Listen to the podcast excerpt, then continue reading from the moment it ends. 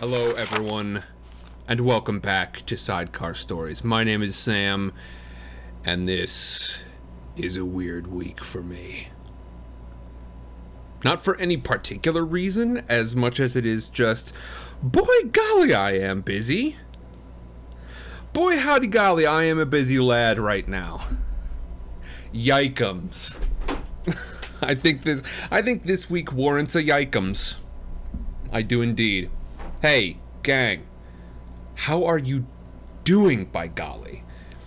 It's good to see you all. I've missed you. Sander, Orly Rose, Missy, I see y'all. Hogwarts Hippie, Vane. I see you. I see you, gang, over in Twitch. How do. You do?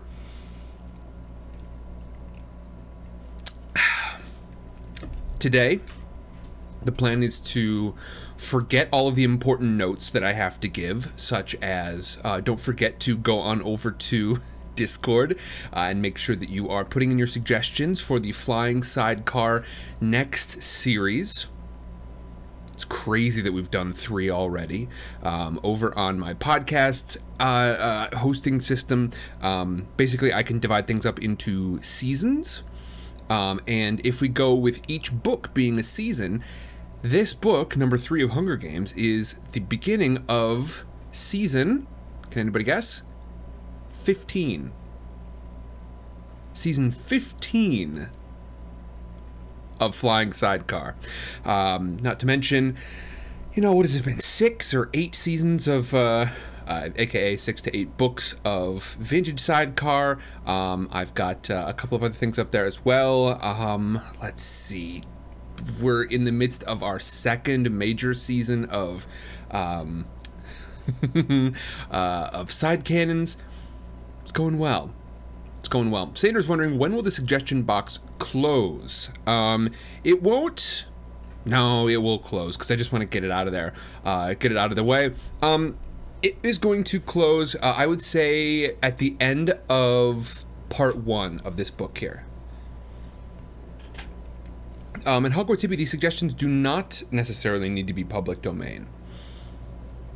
Public domain is fantastic. Um, there are some great ones on that list, but uh, no, it need not necessarily be so. Um, and the. Uh, um, yeah, the, the channel is going to be closed. The flying suggestion box is going to close um, as of the end of part one of this book here. That way we can be voting um, at the, uh, I guess, around about the beginning of part two. Um, yeah, so I'm gonna say that. Uh, so this week, um, let's see, part 1.2. Uh, next week, part 1.3, which means that uh, I would say it's gonna be closing down round about the 30th. The 30th is when I'm going to uh, get get our vote started. So on that date, or possibly the next day, just based on how my schedule tends to go. So you can anticipate it then. End of the month. You've got until the end of the month to get your suggestions in there, uh, and then we're going to be taking our vote, and we'll be doing that for probably, um, probably about two weeks. That vote will be open um, because it takes. There is some delay between uh, the folks who see it live and then the folks who don't watch it here or on Twitch, and they wait for the um, the actual published version to come out. So I want that one to be out for like about a week. So probably about a two week voting period. Okay. All right. There we are. Folks, let's talk a bit of review because we do have some reading to get did today. Chapters 1, 2, and 3. A bit of review. Leading up to this point, Katniss Everdeen, um, a member of a, a citizen of Pan Panem, divided up into 12 districts, uh, has for 75 years now been holding the Hunger Games, and Katniss has been a participant in two at this point. Um, members of the different districts are thrown together into an arena to fight, and now, uh, now we go off into our third book. In this third book, Katniss has been for a long time just talking about sort of rebelling against the Capitol, what that might mean, and now it's in full swing. At the end of the first book, she had a little small act of rebellion, um, just trying not to let the games really win, even though she was going to die. But she didn't die, and she did really sort of get one over on the game makers. In book two, she has been thrust back into the arena, forced back into the arena um, to fight former victors of the games, um, and well, wouldn't you know it? At the end, rather than dying to keep Peeta alive, she knocks a hole in the side of the arena, not really knowing fully what the plan is, even. But doing so, she suddenly finds she's being picked up by a hovercraft and being flown off to District 13. Long thought to have been totally destroyed in the original war that sort of caused this Hunger Games system to exist in the first place. Now, Katniss is living in District 13. And uh, in our first chapter from last week, um, Katniss went home to visit the Seam, to visit District 12. It's been totally bombed out. There's virtually nothing left. The buildings are destroyed, but not only that, many of the people there did not make it out alive. Around 800 people are left from District 12, and many of them, as we discover in Chapter 2, they are now living as uh, sort of refugees in District 13. They've been granted immediate citizenship there. Um, the the ones who are old enough to participate in the military are given the honorary title of soldier. This includes Katniss.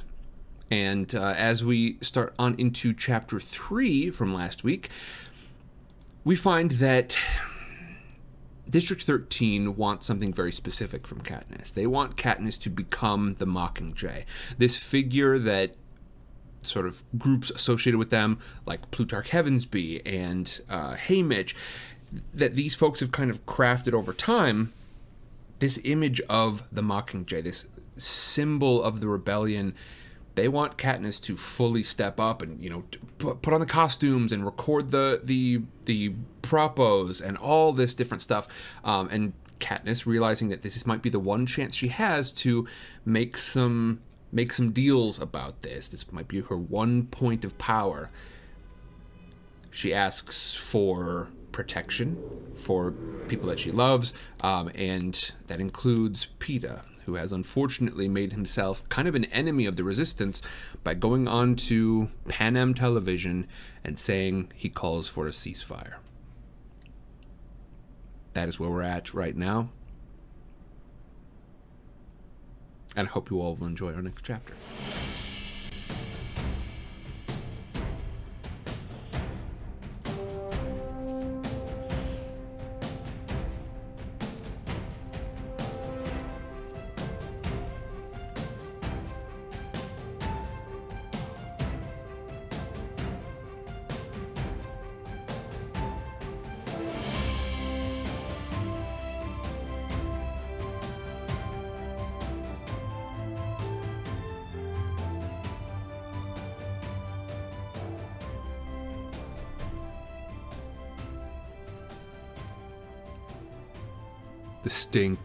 Unwashed bodies, stale urine, and infection breaks through the cloud of antiseptic.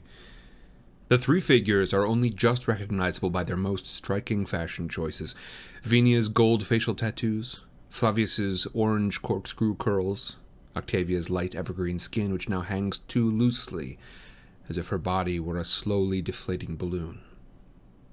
On seeing me, Flavius and Octavia shrink back against the tiled walls like they're anticipating an attack, even though I have never hurt them. Unkind thoughts were my worst defense against them, and I kept those to myself, so why do they recoil?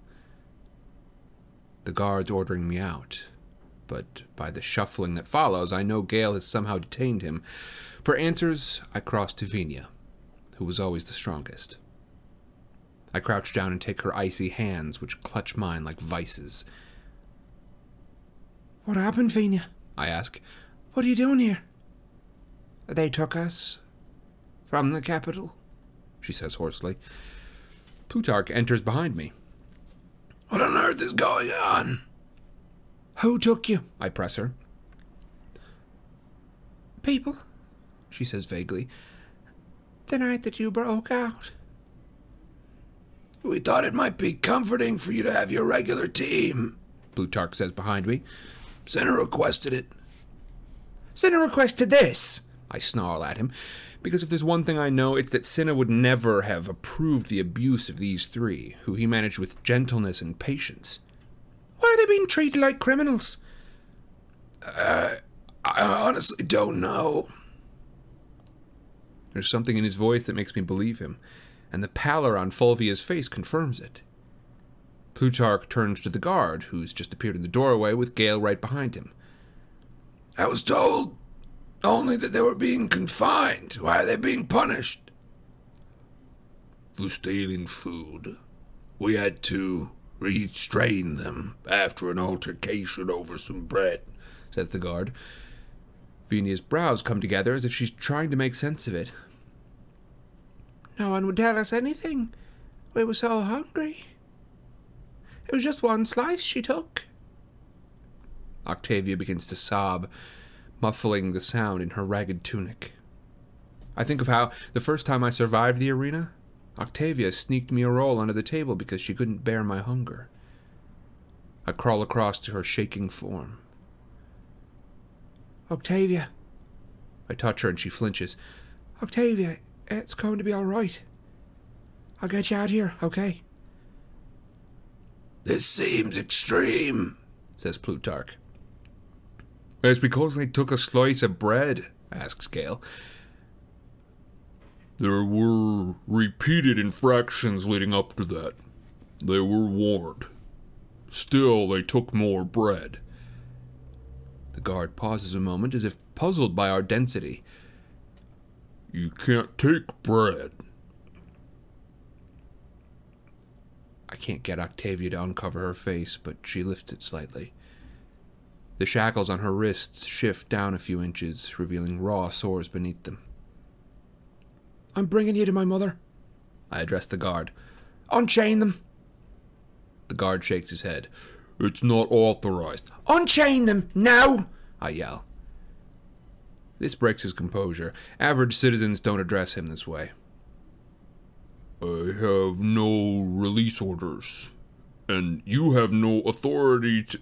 Do it on my authority, says Plutarch. We came to collect these three anyway. They're needed for special defense. I'll take full responsibility. The guard leaves to make a call. He returns with a set of keys. The preps have been forced into cramped body positions for so long that even once the shackles are removed, they have trouble walking. Gale, Plutarch, and I have to help them. Flavius's foot catches on a metal grate over a circular opening in the floor, and my stomach contracts when I think of why a room would need a drain. The stains of human misery must have been hosed off these white tiles. In the hospital, I find my mother, the only one I trust to care for them. It takes her a minute to place the three, given their current condition, but already she wears a look of consternation. And I know it's not a result of seeing abused bodies because they were her daily fare in District 12, but the realization that this sort of thing goes on in 13 as well. My mother was welcomed into the hospital, but she's viewed as more of a nurse than a doctor, despite her lifetime of healing. Still, no one interferes when she guides the trio into an examination room to assess their injuries. I plant myself on a bench in the hall outside the hospital entrance, waiting for her verdict. She'll be able to read in their bodies the pain inflicted upon them. Gale sits next to me and puts an arm around my shoulder. She'll fix him up. I give a nod, wondering if he's thinking about his own brutal flogging back in 12. Plutarch and Fulvia take the bench across from us, but don't offer any comment on the state of my prep team. If they had no knowledge of this mistreatment, then what do they make of this move on President Coin's part? I decide to help them out. I guess we've all been put on notice. I say. What? No, what do you mean? says Fulvia. Punishing my prep team is a warning, I tell her. Not just me, but to you too. About who's really in control and what happens if she's not obeyed.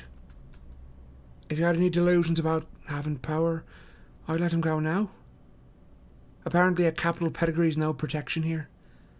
Might even be a liability. There is no comparison between Plutarch, who masterminded the rebel breakout, and those three beauticians, says Fulvia icily. I shrug. If you say so, Fulvia. But what would happen if you got on Coin's bad side? My prep team was kidnapped. They can at least hope that one day they might return to the Capitol. Gale and I can live in the woods. But you?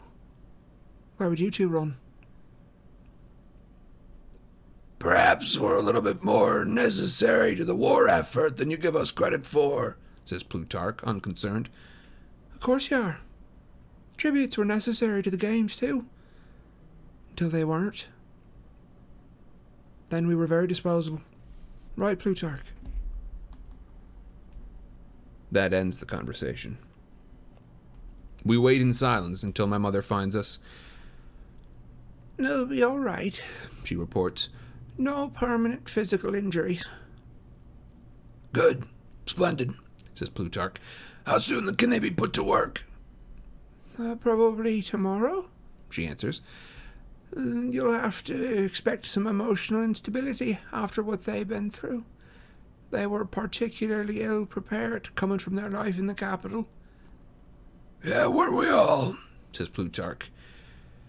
Either because the prep team's incapacitated or I'm too on edge, Plutarch releases me from Mockingjay duties for the rest of the day. Gale and I head down to lunch, where we're served bean and onion stew, a thick slice of bread, and a cup of water. After Venia's story, the bread sticks in my throat, so I slide the rest of it onto Gale's tray. Neither of us speaks much during lunch, but when our bowls are clean, Gale pulls up his sleeve, revealing his schedule. We've got training next. I tug up my sleeve and hold my arm next to his. Me too. I remember that training equals hunting now. My eagerness to escape into the woods, if only for two hours, overrides my current concerns. An immersion into greenery and sunlight will surely help me sort out my thoughts. Once off the main corridors, Gale and I race like school children for the armory, and by the time we arrive, I'm breathless and dizzy. A reminder that I'm not fully recovered. The guards provide our old weapons, as well as knives and a burlap sack that's meant for a game bag. I tolerate having the tracker clamped to my ankle, try to look as if I'm listening when they explain how to use the handheld communicator.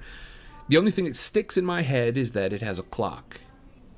And we must be back inside 13 by the designated hour, or our hunting privileges will be revoked. This is one rule I think I will make an effort to abide. We go outside into the large fenced in training area beside the woods. Guards open the well oiled gates without comment. We would be hard pressed to get past this fence on our own, 30 feet high and always buzzing with electricity, topped with razor sharp curls of steel. We move through the woods until the view of the fence has been obscured. In a small clearing, we pause and drop back our heads to bask in the sunlight. I turn in a circle, my arms extended at my sides, revolving slowly so as not to set the world spinning. The lack of rain I saw in 12 has damaged the plants here as well, leaving some with brittle leaves, building a crunchy carpet under our feet. We take off our shoes. Mine don't fit right anyway, since in the spirit of waste not, want not that rules 13, I was issued a pair someone had outgrown. Apparently, one of us walks funny because they're broken in all wrong. We hunt like in the old days. Silent, needing no words to communicate. Because here in the woods, we move as two parts of one being. Anticipating each other's movements, watching each other's backs. How long has it been? Eight months? Nine? Since we had this freedom? It's not exactly the same, given all that's happened and the trackers on our ankles and the fact that I have to rest so often, but it's about as close to happiness as I think I can currently get. The animals here are not nearly suspicious enough. That extra moment it takes to place our unfamiliar scent means their death. In an hour and a half, we've got a mixed dozen rabbits, squirrels, and turkeys and decide to knock off and spend the remaining time by a pond that must be fed by an underground spring since the water is cool and sweet. When Gale offers to clean the game, I don't object. I stick a few mint leaves on my tongue, close my eyes, and lean back against a rock, soaking in the sounds, letting the scorching afternoon sun burn my skin, almost at peace, until Gale's voice interrupts me. Katniss, why do you care so much about your prep team? I open my eyes to see if he's joking, but he's frowning down at the rabbit he's skinning. Why shouldn't I? Uh, let's see. Because they've spent the last year pretting you up for the slaughter, he suggests. It's more complicated than that.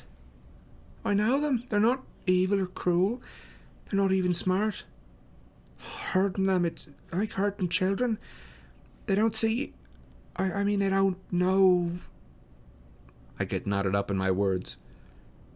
They don't know what, Katniss. That tributes, who are the actual children involved here, not your trio of freaks, are forced to fight to the death? That you were going to the arena for people's amusement? Was that a big secret in the Capitol? No, but they didn't view it the way that we do. They're raised on it, and Are you actually defending them? He slips the skin from the rabbit in one quick move. That stings, because in fact I am, and it's ridiculous. I struggle to find a logical position. I guess I'm defending anyone who's treated like that for stealing a slice of bread. Maybe it reminds me too much of what happened to you over at Turkey. Still, he's right. It does seem strange, my level of concern over the prep team. I should hate them and want to see them strung up, but they're so clueless and they belong to Cinna and he was on my side, right? I'm not looking for a fight, Gale says. But I don't think Coin was sending you some big message by punishing them for breaking the rules here. She probably thought you'd see it as a favor. He stuffs the rabbit into the sack and rises. We better get going if we want to make it back on time. I ignore his offer of a hand up and get to my feet unsteadily. Fine. Neither of us talks on the way back, but once we're inside the gate, I think of something else. During the quarter quell, Octavia and Flavius had to quit because they couldn't stop crying over me going back in. And Venia could barely say goodbye. I'll try to keep that in mind as they remake you, says Gale. Do. I say. We hand the meat over to Greasy Sae in the kitchen. She likes District 13 well enough, even though she thinks the cooks are somewhat lacking in imagination. But a woman who came up with a palatable wild dog and rhubarb stew is bound to feel as if her hands are tied here. Exhausted from hunting and my lack of sleep, I go back to my compartment and find it stripped bare, only to remember we've been moved because of Buttercup. I make my way to the top floor and find compartment E. It looks exactly like compartment 307 except for the window. Two feet wide, eight inches tall, centered at the top of the outside wall. There's a heavy metal plate that fastens over it, but right now it's propped open, and a certain cat is nowhere to be seen. I stretch out on my bed, and a shaft of afternoon sunlight plays on my face. The next thing I know, my sister is waking me for 1800. Reflection. Prim tells me they've been announcing the assembly since lunch. The entire population, except those needed for essential jobs, is required to attend. We follow directions to the collective, a huge room that can easily hold the thousands who show up. You can tell it was built for a larger gathering, and perhaps it held one before the pox epidemic. Prim quietly points out the widespread fallout from that disaster the pox scars on people's bodies, the slightly disfigured children. They've suffered a lot here. she says. After this morning, I'm in no mood to feel sorry for 13, No more than we did in 12. I say. I see my mother lead a group of mobile patients, still wearing their hospital nightgowns and robes. Finnick stands among them, looking dazed but gorgeous. In his hands, he holds a thin piece of rope, less than a foot in length, too short for even him to fashion into a usable noose. His fingers move rapidly, automatically tying and unraveling various knots as he gazes about. Probably part of his therapy. I cross to him and say, Hey, Finnick. He doesn't seem to notice, so I nudge him to get his attention. Finnick, how are you doing? Katniss, he says, gripping my hand, relieved to see a familiar face, I think. Why am we meeting here? I told Coin I'd be her Mockingjay, but I made her promise to give the other tribute immunity if the rebels won. In public, so there'll be plenty of witnesses. Oh, good. Because I worry about that with Annie. That she'll say something that uh, could be construed as traitorous without knowing it, says Finnick. Annie. Uh oh, totally forgot her. Don't worry, I took care of it. I give Finnick's hand a squeeze and head straight for the podium at the front of the room. Coin, who is glancing over her statement, raises her eyebrows at me. I need you to add Annie Cresta to the immunity list, I tell her. The president frowns slightly. Who is that? She's Finnick Odair's. What? I don't really know what to call her. She's Finnick's friend. From District 4. Another Victor. She was arrested and taken to the Capitol when the arena blew up. Oh, the mad girl. That's not really necessary. We don't make a habit of punishing anyone that frail. I think of the scene I walked in on this morning, of Octavia huddled against the wall, of how Coin and I must have vastly different definitions of frailty. But I only say, No. Well, then it shouldn't be a problem to add Annie. All right, says the president, penciling in Annie's name. Do you want to be up here with me for the announcement? I shake my head. I didn't think so. Better hurry and lose yourself in the crowd. I'm about to begin. I make my way back to Finnick. Words are another thing not wasted in 13. Coin calls the audience to attention and tells them I have consented to be the Mockingjay. Provided the other victors, Peeta, Johanna, and Abaria, and Annie, will be granted full pardons for any damage they do to the rebel cause. In the rumbling of the crowd, I hear the dissent. I suppose no one doubted I would want to be the Mockingjay. So, naming a price, one that spares possible enemies, angers them. I stand indifferent to the hostile looks thrown my way. The president allows a few moments of unrest and then continues in her brisk fashion. Only now the words coming out of her mouth are news to me. But in return for this unprecedented request, Soldier Everdeen has promised to devote herself to our cause. It follows that any deviance from her mission, in either motive or deed, will be viewed as a break in this agreement. The immunity would be terminated, and the fate of the four victors determined by the law of District 13, as would her own. Thank you. In other words, I step out of line and we're all dead.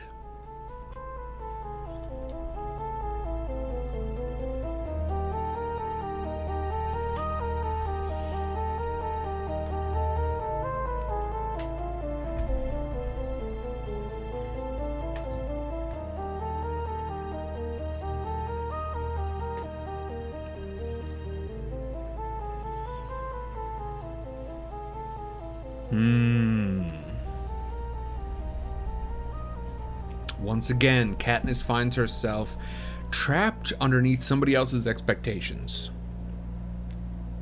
How's Katniss going to do with all this?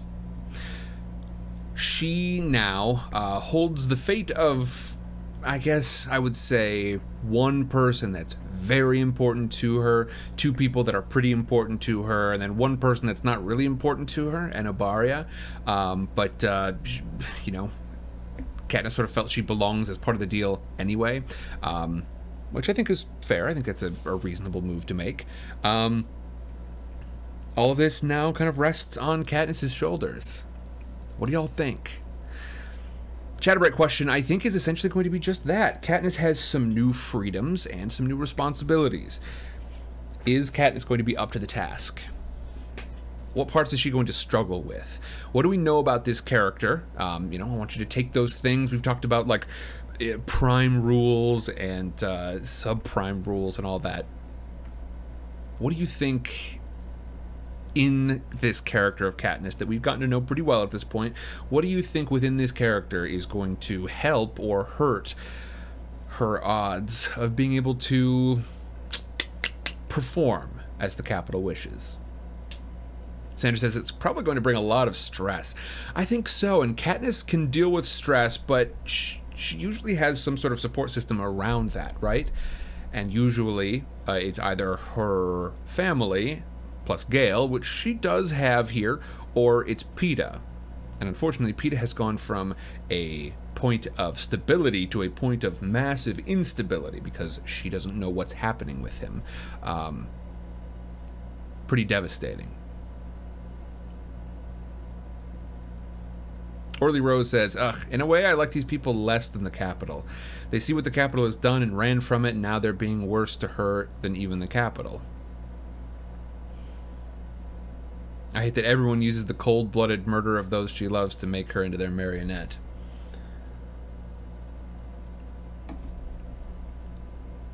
That is a question, right?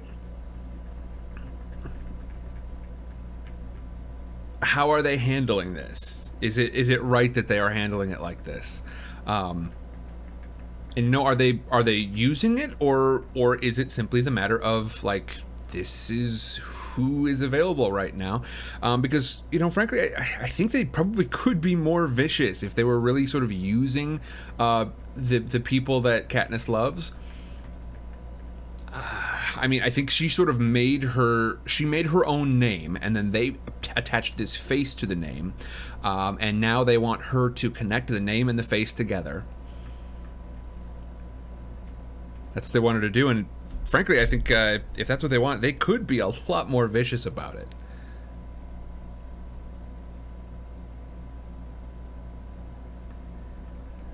Remains to be seen. We shall find out. I will say, um, you know, we talked about who was the. Um, uh, we talked about, you know, sometimes there are two sides to things, but sometimes there aren't. Sometimes there is no, yeah, I can see both sides. Um, in this case, it appears that uh, the Capitol is not um, is not entirely unique uh, in their poor treatment of some people. And I think that has to be weighed against itself. Um, you know, the Capitol definitely has done this and worse. So overall, I think it still balances out in favor of okay, if there is a side that deserves some help, it is District 13. But let's not pretend that simply because they're better that they are blameless.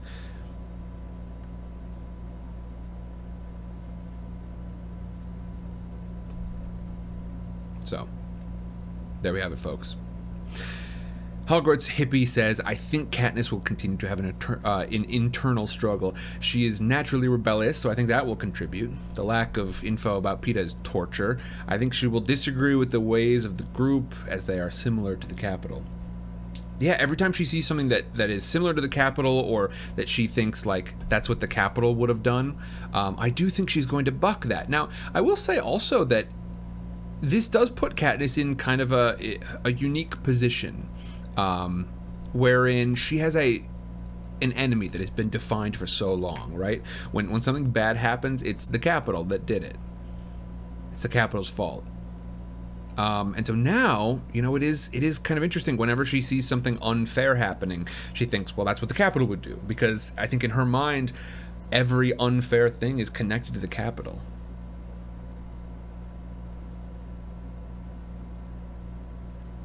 We shall see. We shall see, folks.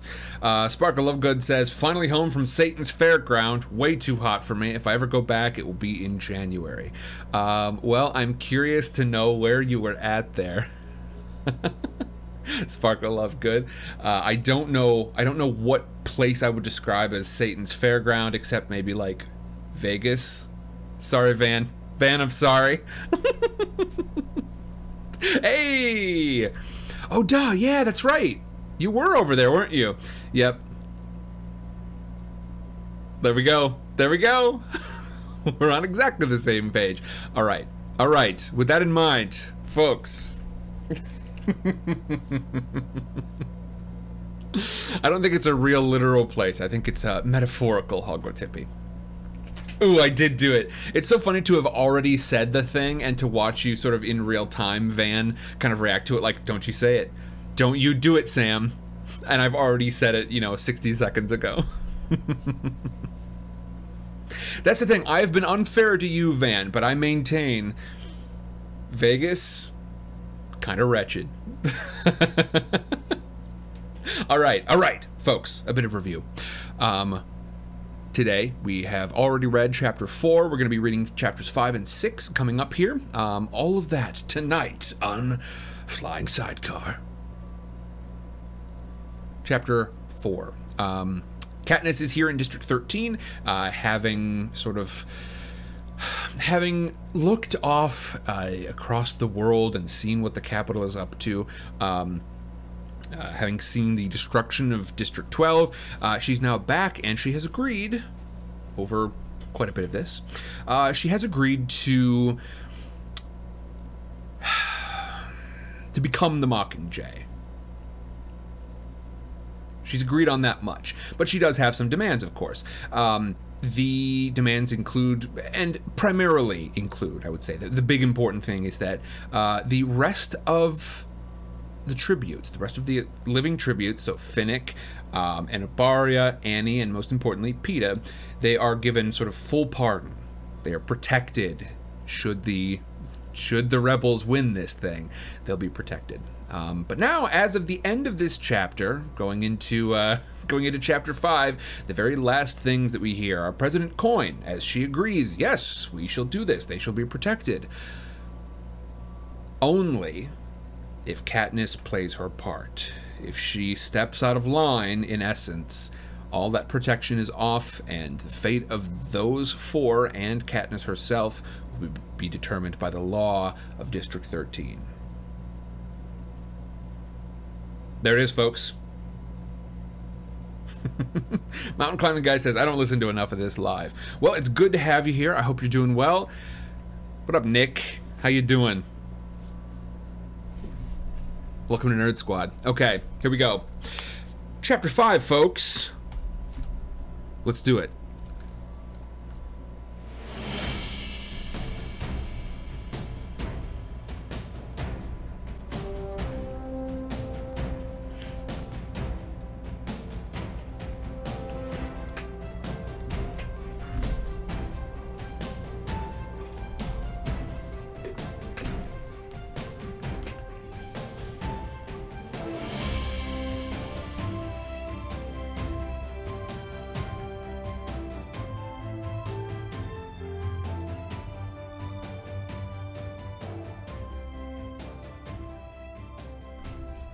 Chapter 5 Another force to contend with. Another power player who has decided to use me as a piece in her games, although things never seem to go according to plan.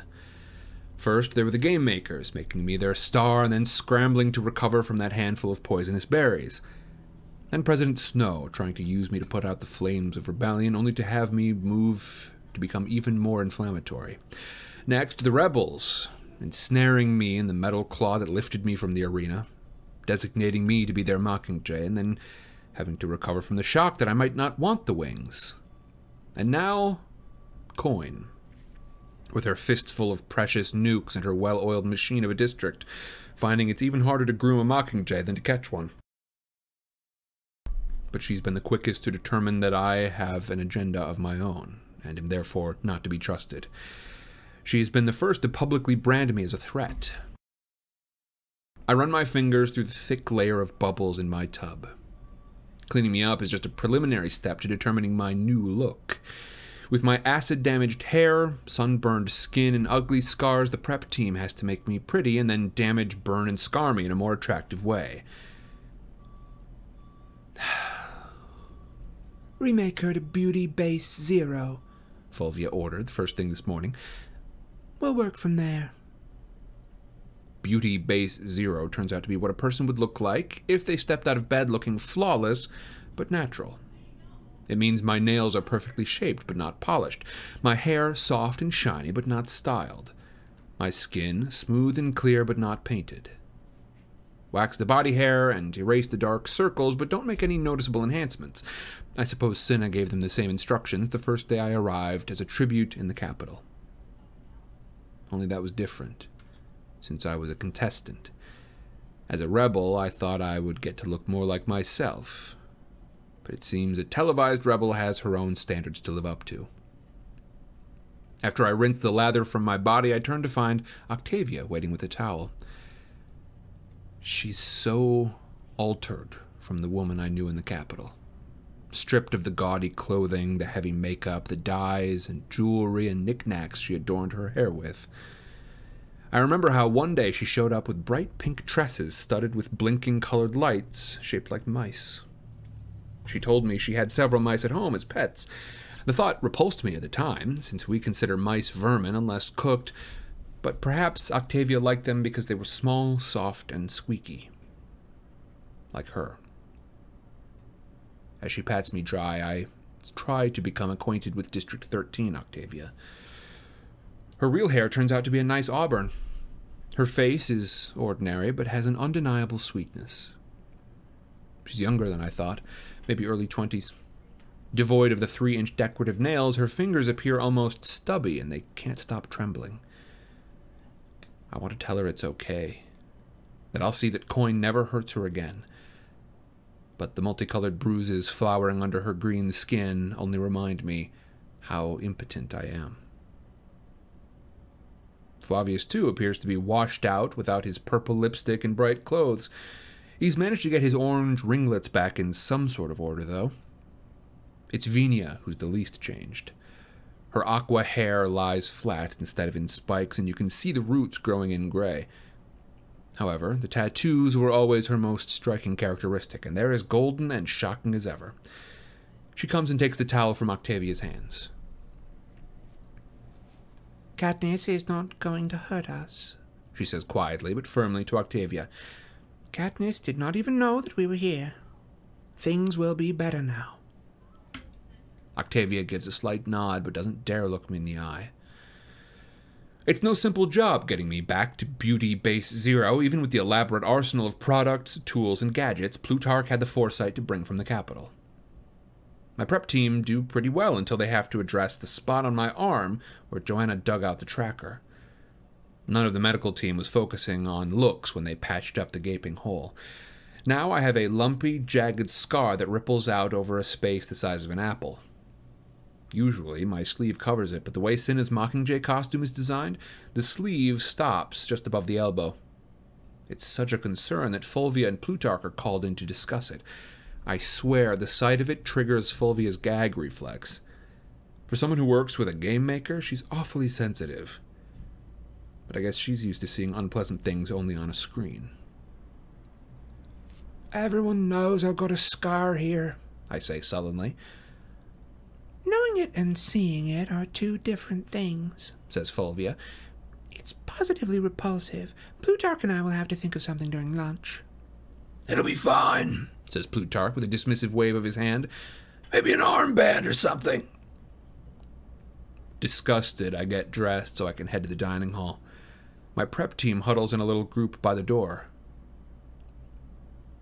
Are they bringing your food here? I ask. No, says Venia. We're supposed to go to a dining hall.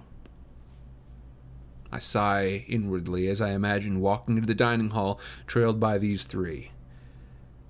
But people always stare at me anyhow. This will be more of the same.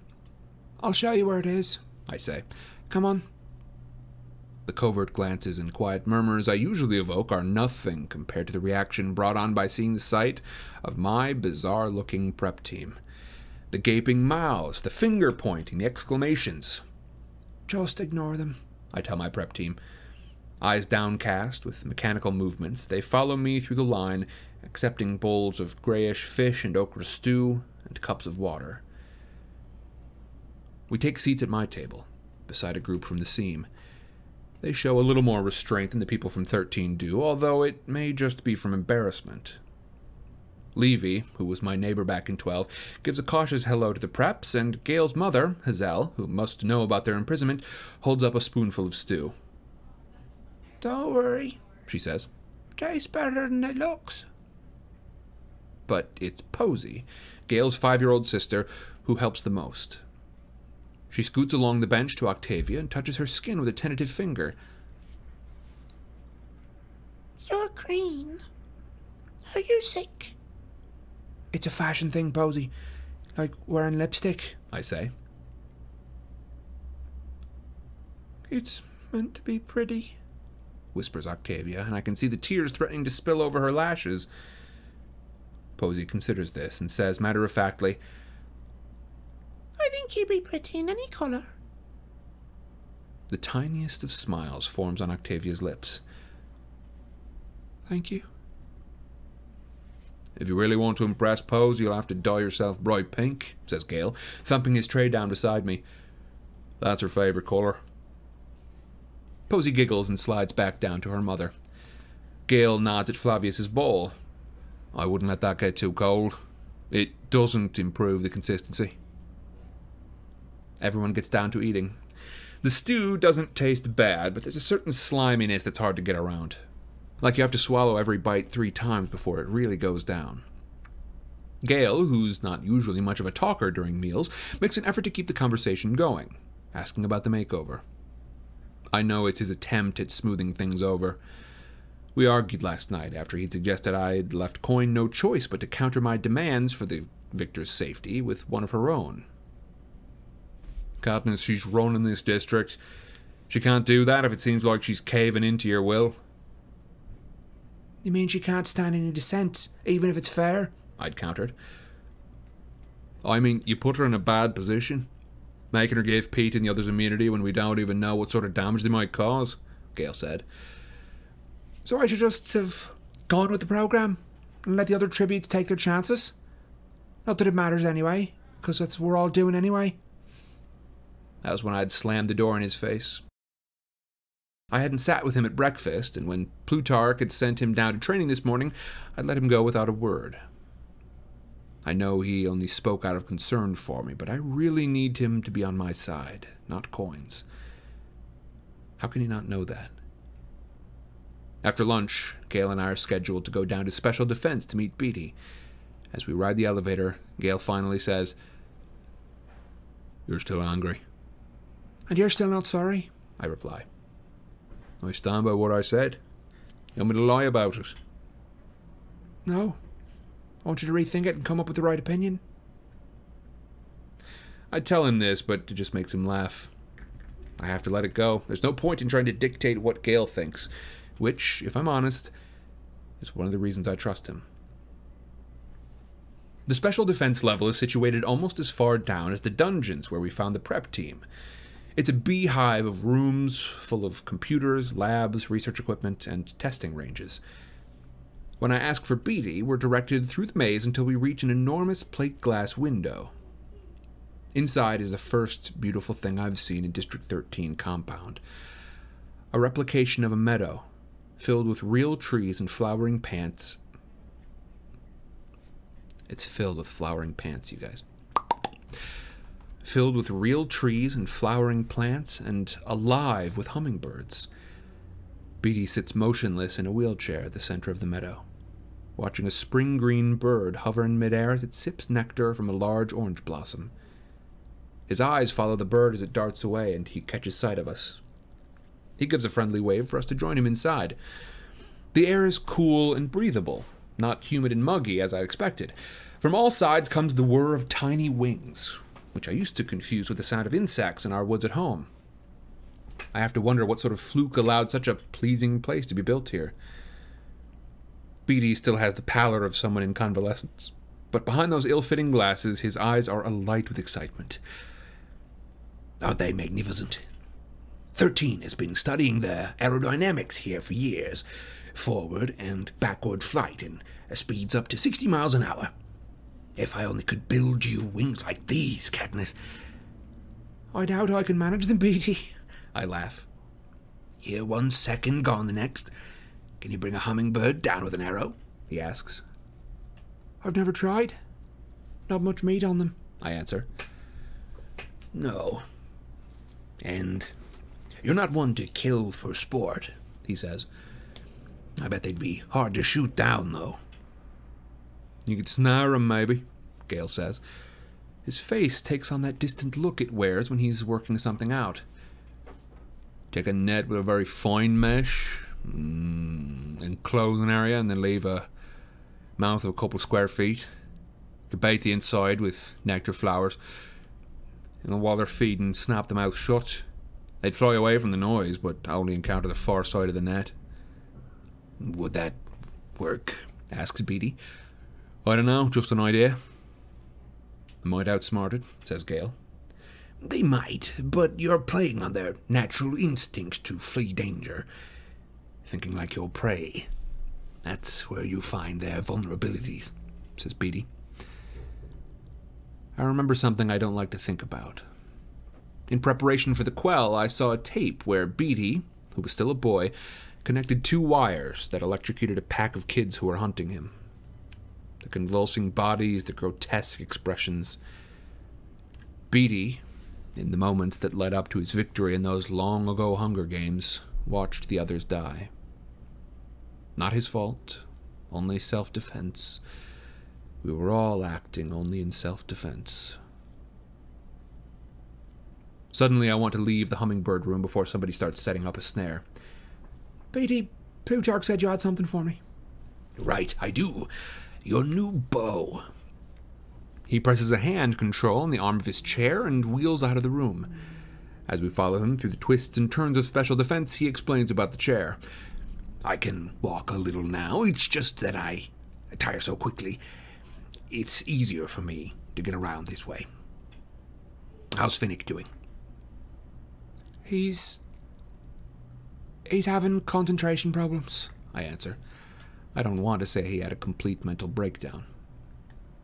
Concentration problems, eh? Beatty smiles grimly. If you knew what Finnick's been through the last few years, you'd know how remarkable it is he's still with us at all.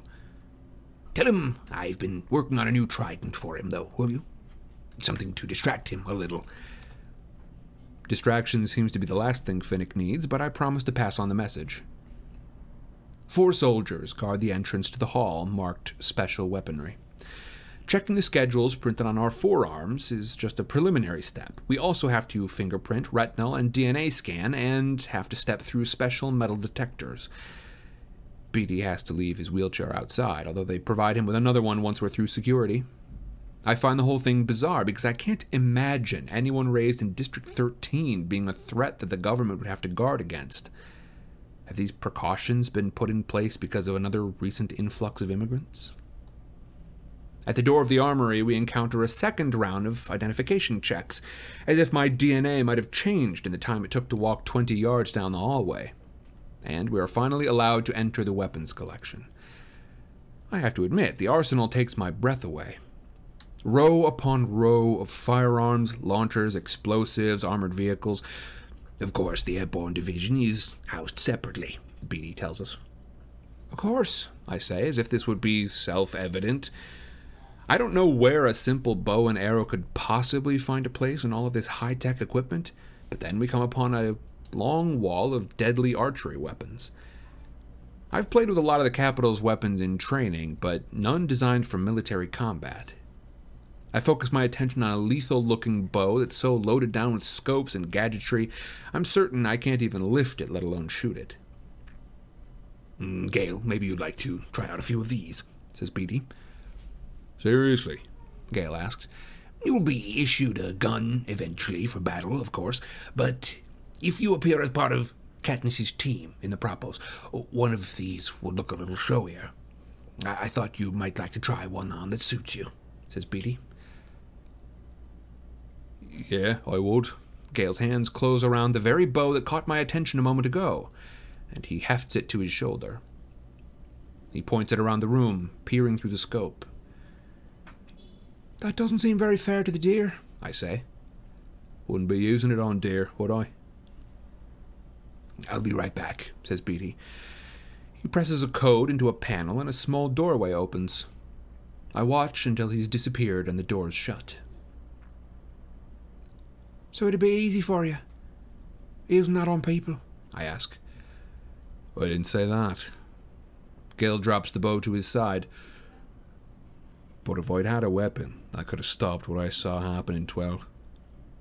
If I'd had a weapon that could have kept you out of the arena, I'd have used it. Me too. I admit. But I don't know what to tell him about the aftermath of killing a person. About how they never leave you.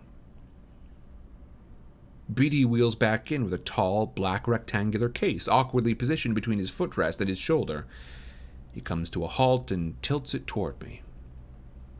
For you. I set the case flat on the top floor and undo the latches along one side. The top opens on silent hinges. Inside the case, on a bed of crushed maroon velvet, lies a stunning black bow. Oh, I whisper in admiration. I lift it carefully into the air to admire the exquisite balance, the elegant design, and the curve of the limbs that somehow suggests the wings of a bird extended in flight. There's something else. I have to hold very still to make sure I'm not imagining it. No, the bow is alive in my hands. I press it against my cheek and feel the slight hum travel through the bones of my face. what's it doing? I ask. It's saying hello, explains Beatty with a grin. It heard your voice. It recognizes my voice. I ask. Only your voice, he tells me. You see, they wanted me to design a bow, uh, based purely on looks, as part of your costume, you know. But I kept thinking, what a waste. I mean, what if you do need to to be usable sometime as as more than a fashion accessory? So I left the outside simple and left the inside to my imagination. Uh, Best explained in practice, though. You want to try those out? We do. A target range has already been prepared for us. The arrows that Beatty designed are no less remarkable than the bow.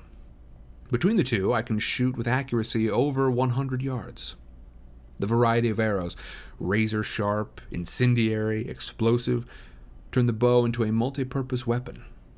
Each one is recognizable by a distinctive colored shaft. I have the option to voice override at any time, but have no idea why I would use it. To deactivate the bow's special properties, I only need to tell it, Good night. Then it goes to sleep until the sound of my voice wakes it up again. I'm in good spirits by the time I get back to the prep team, leaving Beatty and Gale behind. I sit patiently through the rest of the paint job and don my costume, which now includes a bloody bandage over the scar on my arm to indicate I've been in a recent combat. Venia affixes my Mockingjay pin over my heart. I take up my bow, the sheath of normal arrows that Beatty made, knowing that they would never let me walk around with loaded ones. Then we're out on the soundstage, where I seem to stand for hours while they adjust makeup and lighting and smoke levels. Eventually, the commands coming via the intercom from the invisible people in the mysterious glassed in booth become fewer and fewer.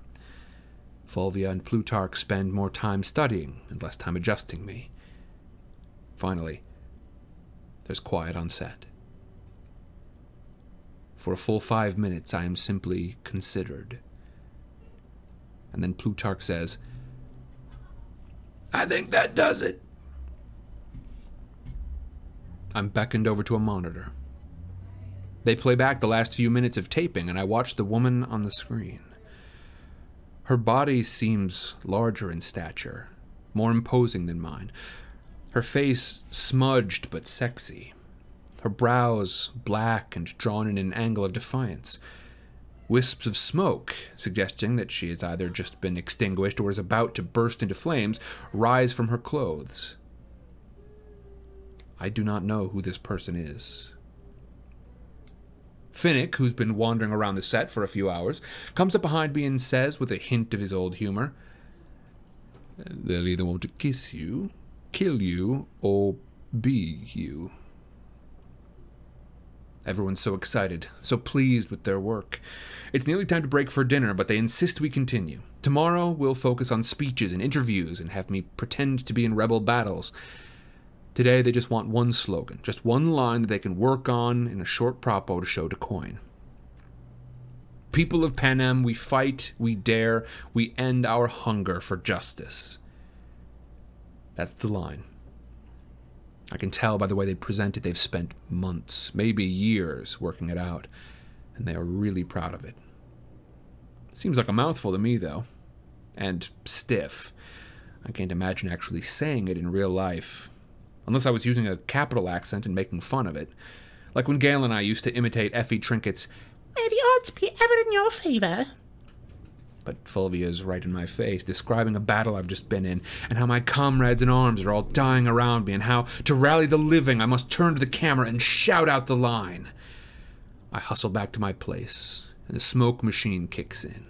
Someone calls for quiet. The cameras start rolling, and I hear, Action!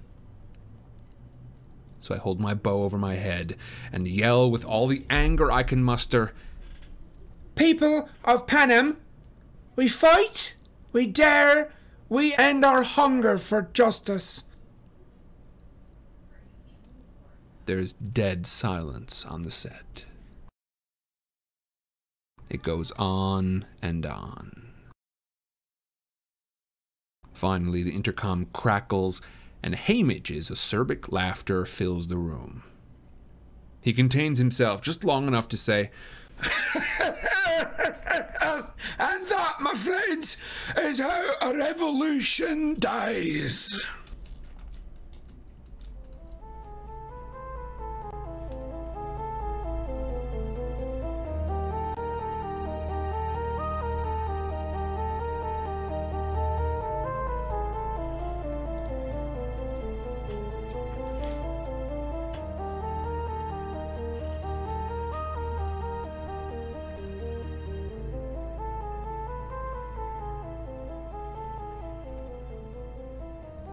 There it is. There it is, folks. Haymitch is back. Did y'all miss him? There you go. All right, now, my good, good people. I hope you are well. I'm going to go take my quick five minute break, and then I shall be back and we shall read chapter six, our final chapter for the evening. Folks, thank you very much for joining me. I will see you in five minutes. The timer will be up on screen. Goodbye. Chapters 4 and 5. In chapter 4, we find Katniss um, uh, essentially discovering her prep team. Uh, the prep team has been kept under lock and key, but also punished for, it seems, taking extra food, which is something that they've never been accustomed to. This idea of food being scarce in any way. Uh, but of course, the people of District 13 who have brought them here, well, they've got some very strict rules about food. So, the prep team. Uh, this is uh, Octavia, Venia, etc. Um, Flavius, Flavius, I believe, is one of them as well. Um, they were brought here by District 13 um, in hopes of kind of adding them to her team. Possibly even, uh, you know, the president may have even thought that kind of punishing them would have been something Katniss would have appreciated because of the part that they played in her experiences in the Capitol. But that's kind of what Gale tells Katniss um, that this might have been going through the president's mind because Katniss is uh, in a very different mindset about this. Katniss kind of considers them a bit like children. Yes, they participated in their way in the Hunger Games, but they never have known anything else, any other way of life, um, and uh, they also didn't participate in any of the the violence explicitly. In Katniss's mind, it's like punishing children. Um, they simply have lived in such a way that their minds could not process uh, the, the the way that the rest of the the uh, the districts kind of experience the games. Um, or regular life, as we kind of start to see as they are struggling with the food uh, and that sort of thing. So, um, Katniss goes ahead and adds on uh, Finnick Odair's um I don't know what to call her. Girlfriend? Not quite. Even Katniss isn't quite sure what their relationship is precisely, but uh, Katniss adds her to the list of demands that they be pardoned essentially if Katniss is to take on this role of the Mockingjay. And at the very end, President Coin, president of District 13, does indeed make this solemn promise before District 13 and everyone else gathered there. The promise is, you know, she she basically agrees to Katniss's demands um, most especially that the these these people I mean, Peeta foremost among them, but also Enobaria, um, uh, Johanna, Annie, these other people um, will be pardoned. Now, why is that necessary? Well, Peeta had a bit of a moment where he came out on TV, and Gale thinks it was to protect Katniss, but uh, Peeta came out on TV and said, I'm calling for a ceasefire. Everyone sort of lay down your weapons, which really would mean a surrender for all of the districts, and uh, it would essentially mean that the Capitol has won. So they're furious. The the rebellion movement is absolutely furious. Um, but President Coin agrees that uh, he will be pardoned, unless Katniss steps out of line. At which point, the immunity would be terminated, and the fate of the four victors would be determined by the law of District 13, as would Katniss's. So, uh, as we move on into chapter 5, Katniss begins to enjoy some of these things that she was promised, some of these things that she demanded as part of agreeing to be the Mockingjay, agreeing to take on that mantle, take on that that that uh, position of visibility and even some authority. Begins to enjoy some of these things. Um, goes out hunting with Gale, uh, but also begins to experience once again being part of someone else's plan, just being a piece on someone else's board. Um, she is once again prepped by her prep team. They are really having a hard time getting back in. Um, uh, Octavia, especially, is. Uh, I mean, she's been traumatized by what happened. Um, I think that is a that is a reasonable way to put it. Um, but Katniss does her best to try and sort of reacclimate them to, hey, this is what life is like out here. It's going to be stressful, but we can live well like this. Um, as they go off hunting, uh, Katniss has been presented with a new bow designed by Beetee. It's got some special abilities that we're actually going to be able to see a little bit of coming up fairly soon. Uh, and then finally, Katniss is here to film the first propo, these propaganda films that they are going to use to inspire some hope in the rebels, um, to show that they are organized and they are active, and that Katniss is actively participating in this rebellion. She says the line she's supposed to say, and everything is dead silent. And then Haymitch comes on over the studio audio and just cracking up and says, That, my friends, is how a revolution dies. Everyone, thank you so much for being here. I'm seeing a lot of bless yous in, uh, in, in response to my sneeze. I appreciate that. Everybody, is this indeed how a rebellion dies? Or is Katniss going to be able to muster something more convincing than she has for this particular filming? She just doesn't operate very well when she's told what to do. Let's see if she can figure it out.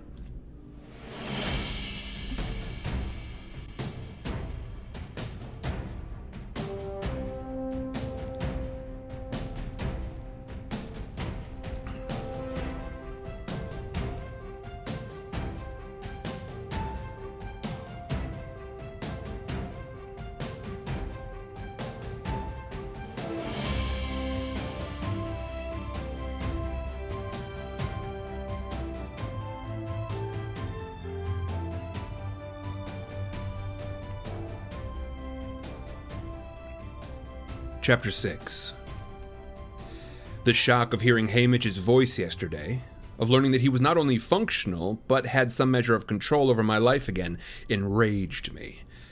I left the studio directly and refused to acknowledge his comments from the booth today. Even so, I knew immediately he was right about my performance. It took the whole of this morning for him to convince the others of my limitations, that I can't pull it off. I can't stand in a television studio wearing a costume and makeup and a cloud of fake smoke and rally the districts to victory. It's amazing, really, how long I've survived the cameras. The credit for that, of course, goes to Peeta. Alone, I can't be the Mockingjay. We gather around the huge table in command. Coin and her people, Plutarch, Fulvia, and my prep team, a group from 12 that includes Haymitch and Gale, but also a few others I can't explain, like Leevy and Greasy Sae. At the last minute, Finnick wheels Beetee in, accompanied by Dalton, the cattle expert from 10. I suppose that Coin has assembled this strange assortment of people as witnesses to my failure. However, it's Haymitch who welcomes everyone, and by his words, I understand that they've come at his personal invitation. This is the first time we've been in a room together since I clawed him. I avoid looking at him directly, but I catch a glimpse of his reflection in one shiny control console along the wall. He looks slightly yellow. He's lost a lot of weight, giving him a shrunken appearance. For a second, I'm afraid he's dying. I have to remind myself I don't care. The first thing Haymitch does is to show the footage we've just shot. I seem to have reached some new low under Plutarch and Fulvia's guidance. Both my voice and body have a jerky, disjointed quality, like a puppet being manipulated by unseen forces. All right, Haymitch says when it's over. Would anyone like to argue that this is of use to us in winning a war? No one does. Well, that saves some time. So let's all be quiet for a minute. I want everyone to think of one incident where Katniss Everdeen genuinely moved you. Not where you were jealous of her hairstyle, or her dress went up in flames, or she made a halfway decent shot with an arrow. Not where Peeta was making you like her. I want to hear one moment where she made you feel something real. Quiet stretches out, and I'm beginning to think it will never end when Leevy speaks up. When she volunteered to take Prim's place at the reaping? Because I'm sure that she thought she was going to die. Right, good. Excellent example, says Haymitch. He takes a purple marker and writes on a notepad. Volunteered for sister at reaping. Haymitch looks around the table. Somebody else. I'm surprised that the next speaker is Boggs, who I think of as a muscular robot that does Coin's bidding. Mm, when she sang the song, while the little girl died. Somewhere in my head, an image surfaces of Boggs with a young boy perched on his hip. In the dining hall, I think. Maybe he's not a robot after all. Who didn't get choked up at that, right? says Haymitch, writing it down. I cried when she drugged Peeta so she could bring him medicine, and when she kissed him goodbye, blurts out Octavia. Then she covers her mouth like she's sure this was a bad mistake. But Haymitch only nods. Oh, yeah. Drugs Peeta to save his life. Very nice. The moments begin to come thick and fast, and in no particular order. When I took Rue in as an ally, extended my hand to Chaff on interview night, tried to carry Mags, and again and again when I held out those berries that meant different things to different people. Love for Peeta, refusal to give in under impossible odds, defiance of the Capitol's inhumanity. Haymitch holds up the notepad. All right, so the question is what do all of these have in common? They were Katniss's, says Gale quietly. No one told her what to do or say. Unscripted, yes, says Beetee. He reaches over and pats my hand. So we should all leave you alone, right? People laugh. I even smile a little. Well, that's all very nice, but not very helpful, says Fulvia peevishly. Unfortunately, her opportunities for being wonderful are rather limited here in 13. So, unless you're suggesting we toss her into the middle of combat. That's exactly what I'm suggesting, says Haymitch. Put her out in the field and just keep the cameras rolling. But people think she's pregnant, Gale points out. We'll spread the word she lost the baby from the electrical shock in the arena, Plutarch replies. Very sad. Very unfortunate. The idea of sending me into combat is controversial. But Haymitch has a pretty tight case. If I perform well only in real life circumstances, then into them I should go. Every time we coach her or give our lines, the best that we can hope for is okay. It's got to come from her. That's what people are responding to. Even if we're careful, we can't guarantee her safety, says Boggs. She'll be a target for every. I want to go. I break in. I'm no help to the rebels here. And what if you're killed? asks Coin. Make sure you get some footage. You can use that anyway. I answer. Fine, says Coin. But let's take it one step at a time. Find the least dangerous situation that can evoke some spontaneity in you. She walks around command, studying the illuminated district maps that show the ongoing troop positions in the war. Hmm. Take her into 8 this afternoon. There was heavy bombing this morning, but the raid seems to have run its course. I want her armed and with a squad of bodyguards. Camera crew on the ground. Hey, Mitch? You'll be airborne and in contact with her. Let's see what happens there. Does anyone have any other comments? Hey, wash your face, says Dalton. Everyone turns to him. She's still a girl. You made her look 35. It seems wrong. Seems like something the Capitol would do. As Coin adjourns the meeting, Haymitch asks her if he can speak to me privately. The others leave except for Gale, who lingers uncertainly by my side. What are you worried about? Haymitch asks him. I'm the one that needs a bodyguard. It's okay. I tell Gale, and he goes. Then there's just the hum of the instruments, the purr of the ventilation system. Haymitch takes a seat across from me. We're going to have to work together again. So go ahead, just say it. I think of the snarling, cruel exchange back on the hovercraft, the bitterness that followed. But all I can say is, I can't believe you didn't rescue Peeta. I know, he replies.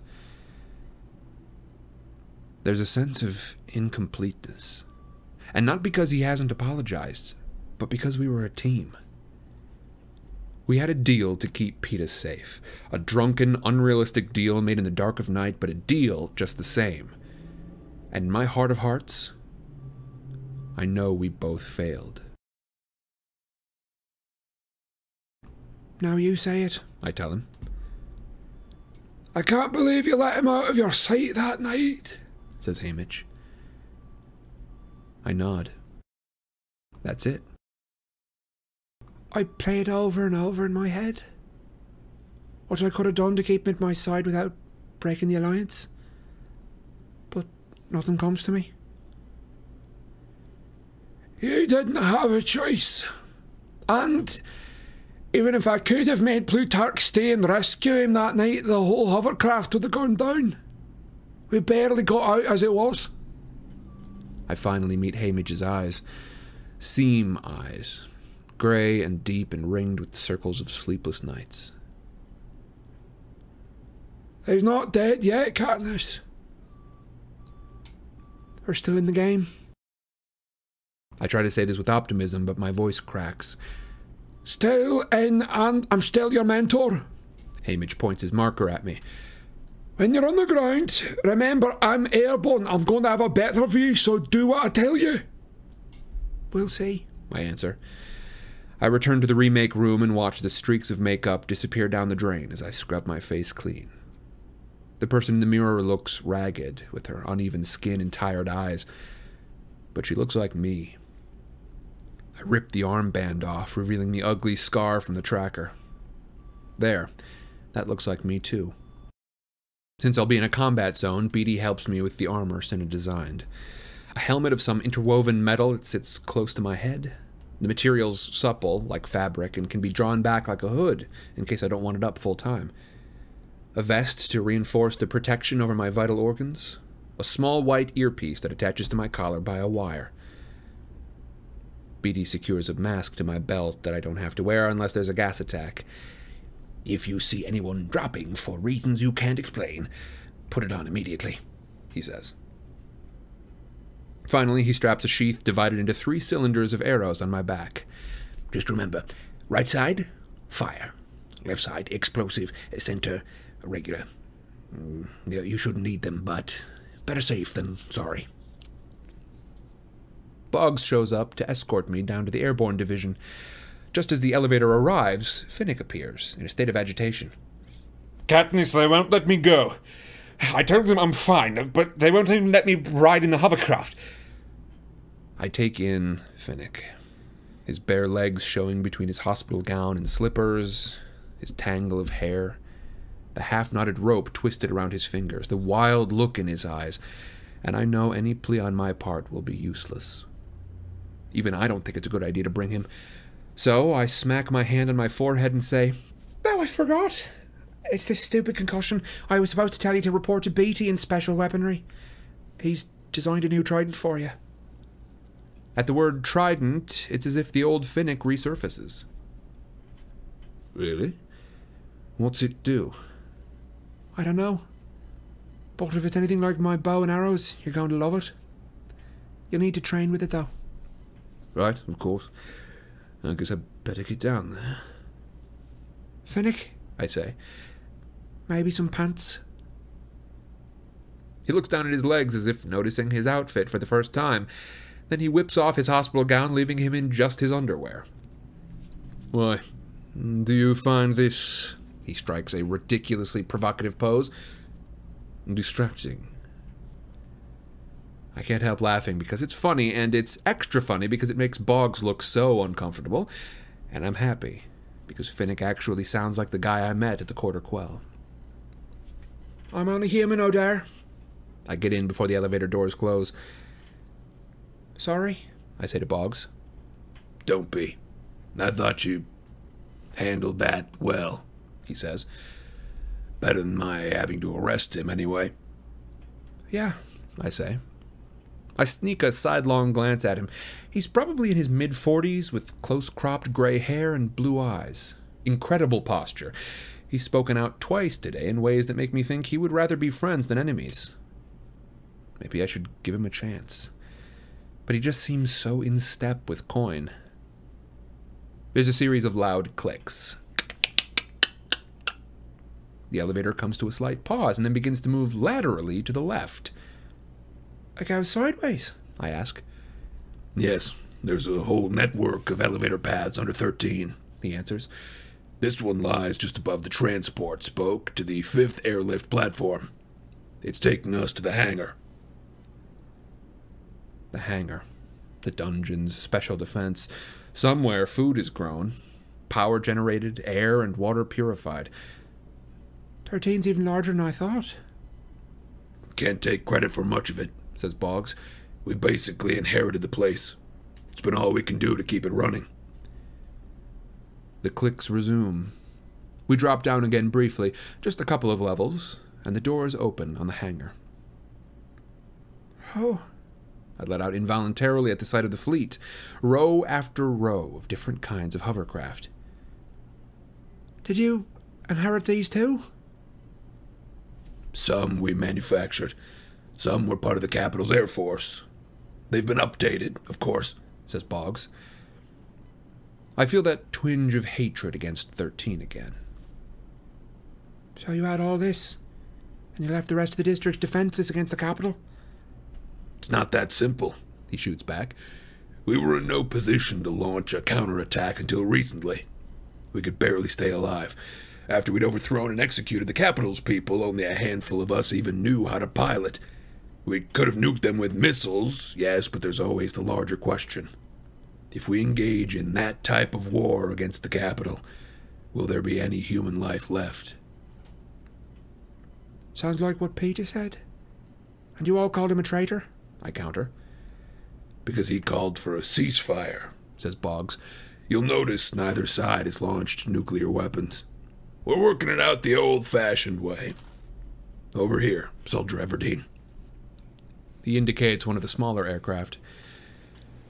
I mount the stairs and find it packed with the television crew and equipment. Everyone else is dressed in 13's dark gray military jumpsuits, even Haymitch, although he seems unhappy about the snugness of the collar. Fulvia Cardew hustles over and makes a sound of frustration when she sees my clean face. All that work down the drain. I'm not blaming you, Katniss. It's just that very few people are born with camera ready faces. Like him. She snags Gale, who's in a conversation with Plutarch, and spins him toward us.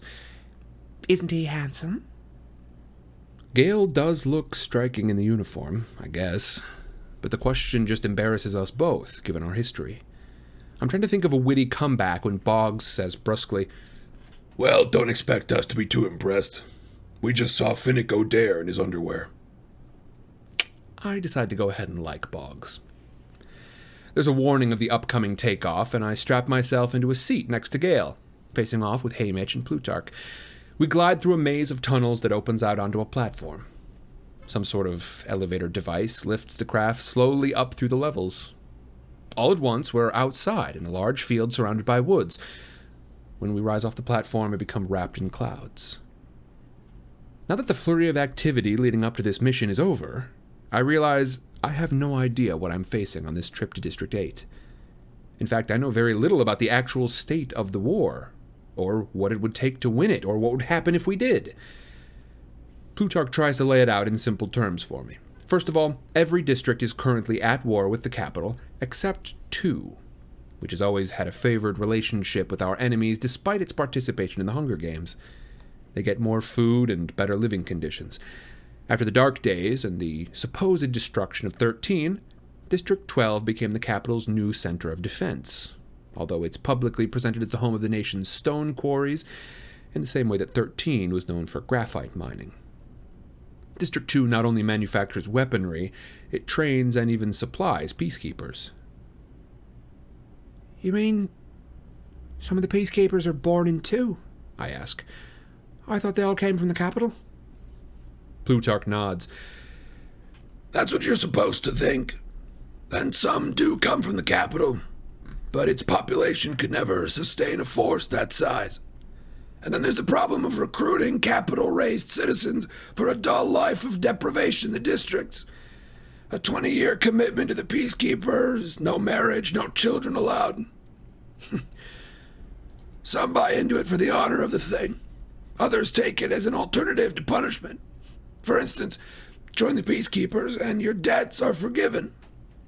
Many people are swamped in debt in the Capitol, but not all of them are fit for active duty. So, District 2 is where we turn for additional troops. It's a way for their people to escape poverty and a life in quarries. They're raised with a warrior mindset. You've seen how eager their children are to volunteer to be tributes. Cato and Clove, Brutus and Enobaria. I've seen their eagerness and their bloodlust too. But all the other districts are on our side, I ask. Yes. Our goal is to take over the districts one by one, ending with District 2, thus cutting off the Capitol's supply chain. And then, once it's weakened, we can invade the Capitol itself, says Plutarch. That'll be a whole other type of challenge, but we'll cross that bridge when we come to it. If we do win, who would be in charge of the government? Gale asks. Everyone, Plutarch tells him. We're going to form a republic where the people of each district and their Capitol can elect their own representatives to be their voice in a centralized government. Don't look so suspicious. It's worked before. Aye, in books, Haymitch mutters. In history books, says Plutarch. And if our ancestors could do it, then we can too. Frankly, our ancestors don't seem to have much to brag about. I mean, look at the state they left us in, with the wars and the broken planet. Clearly, they didn't care much about what would happen to the people who came after them. But this republic idea sounds like an improvement over our current government. And if we lose? If we lose. Plutarch looks out at the clouds, and an ironic smile twists his lips. Then I would expect next year's Hunger Games to be quite unforgettable. That reminds me. He takes a vial from his vest, shakes a few deep violet pills into his hand, and holds them out to us. We name them Nightlock in your honor. The rebels can't afford for any of us to be captured now. But I promise, it'll be completely painless. I take hold of a capsule, unsure of where to put it. Plutarch taps a spot on my shoulder at the front of my left sleeve. I examine it and find a tiny pocket that both secures and conceals the pill. Even if my hands were tied, I could lean forward and bite it free. Cinna, it seems, has thought of everything.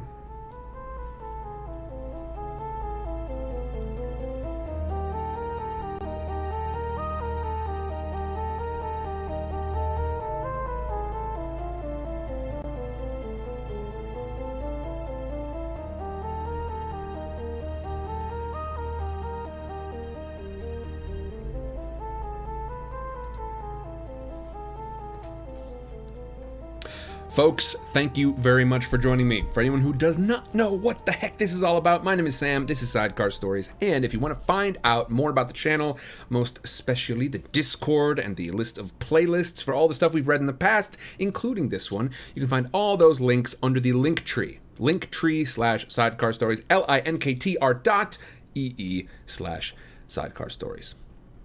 Folks, I have been seeing uh, some support for the idea that we just go ahead and pull the trigger on this new router thing uh, instead of waiting a few months.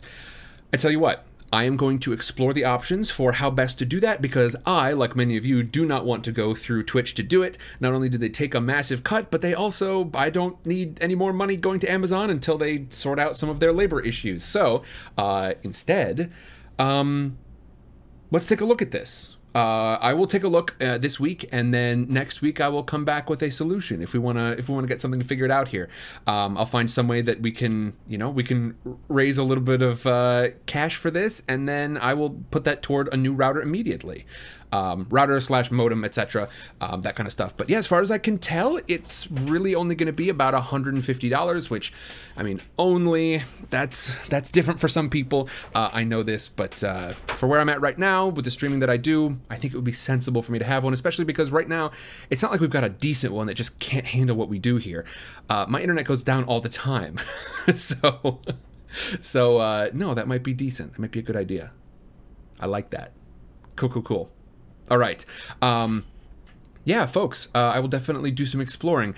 Orly Rose says, "Ooh, that's not actually as bad as I expected." No, it's not terrible. Um, and frankly, I would do it right now. Uh, the issue is just, you know, I've, I'm uh, working a few jobs, and the the intent of that is uh, with Cass in between permanent jobs. She's working right now at a summer camp, but with her not quite sure where she's going to end up uh, starting in the fall. Um, we're just trying to sort of batten down the hatches. We're trying to collect as much as we, can, have a little bit left to go on for the necessities come August, September.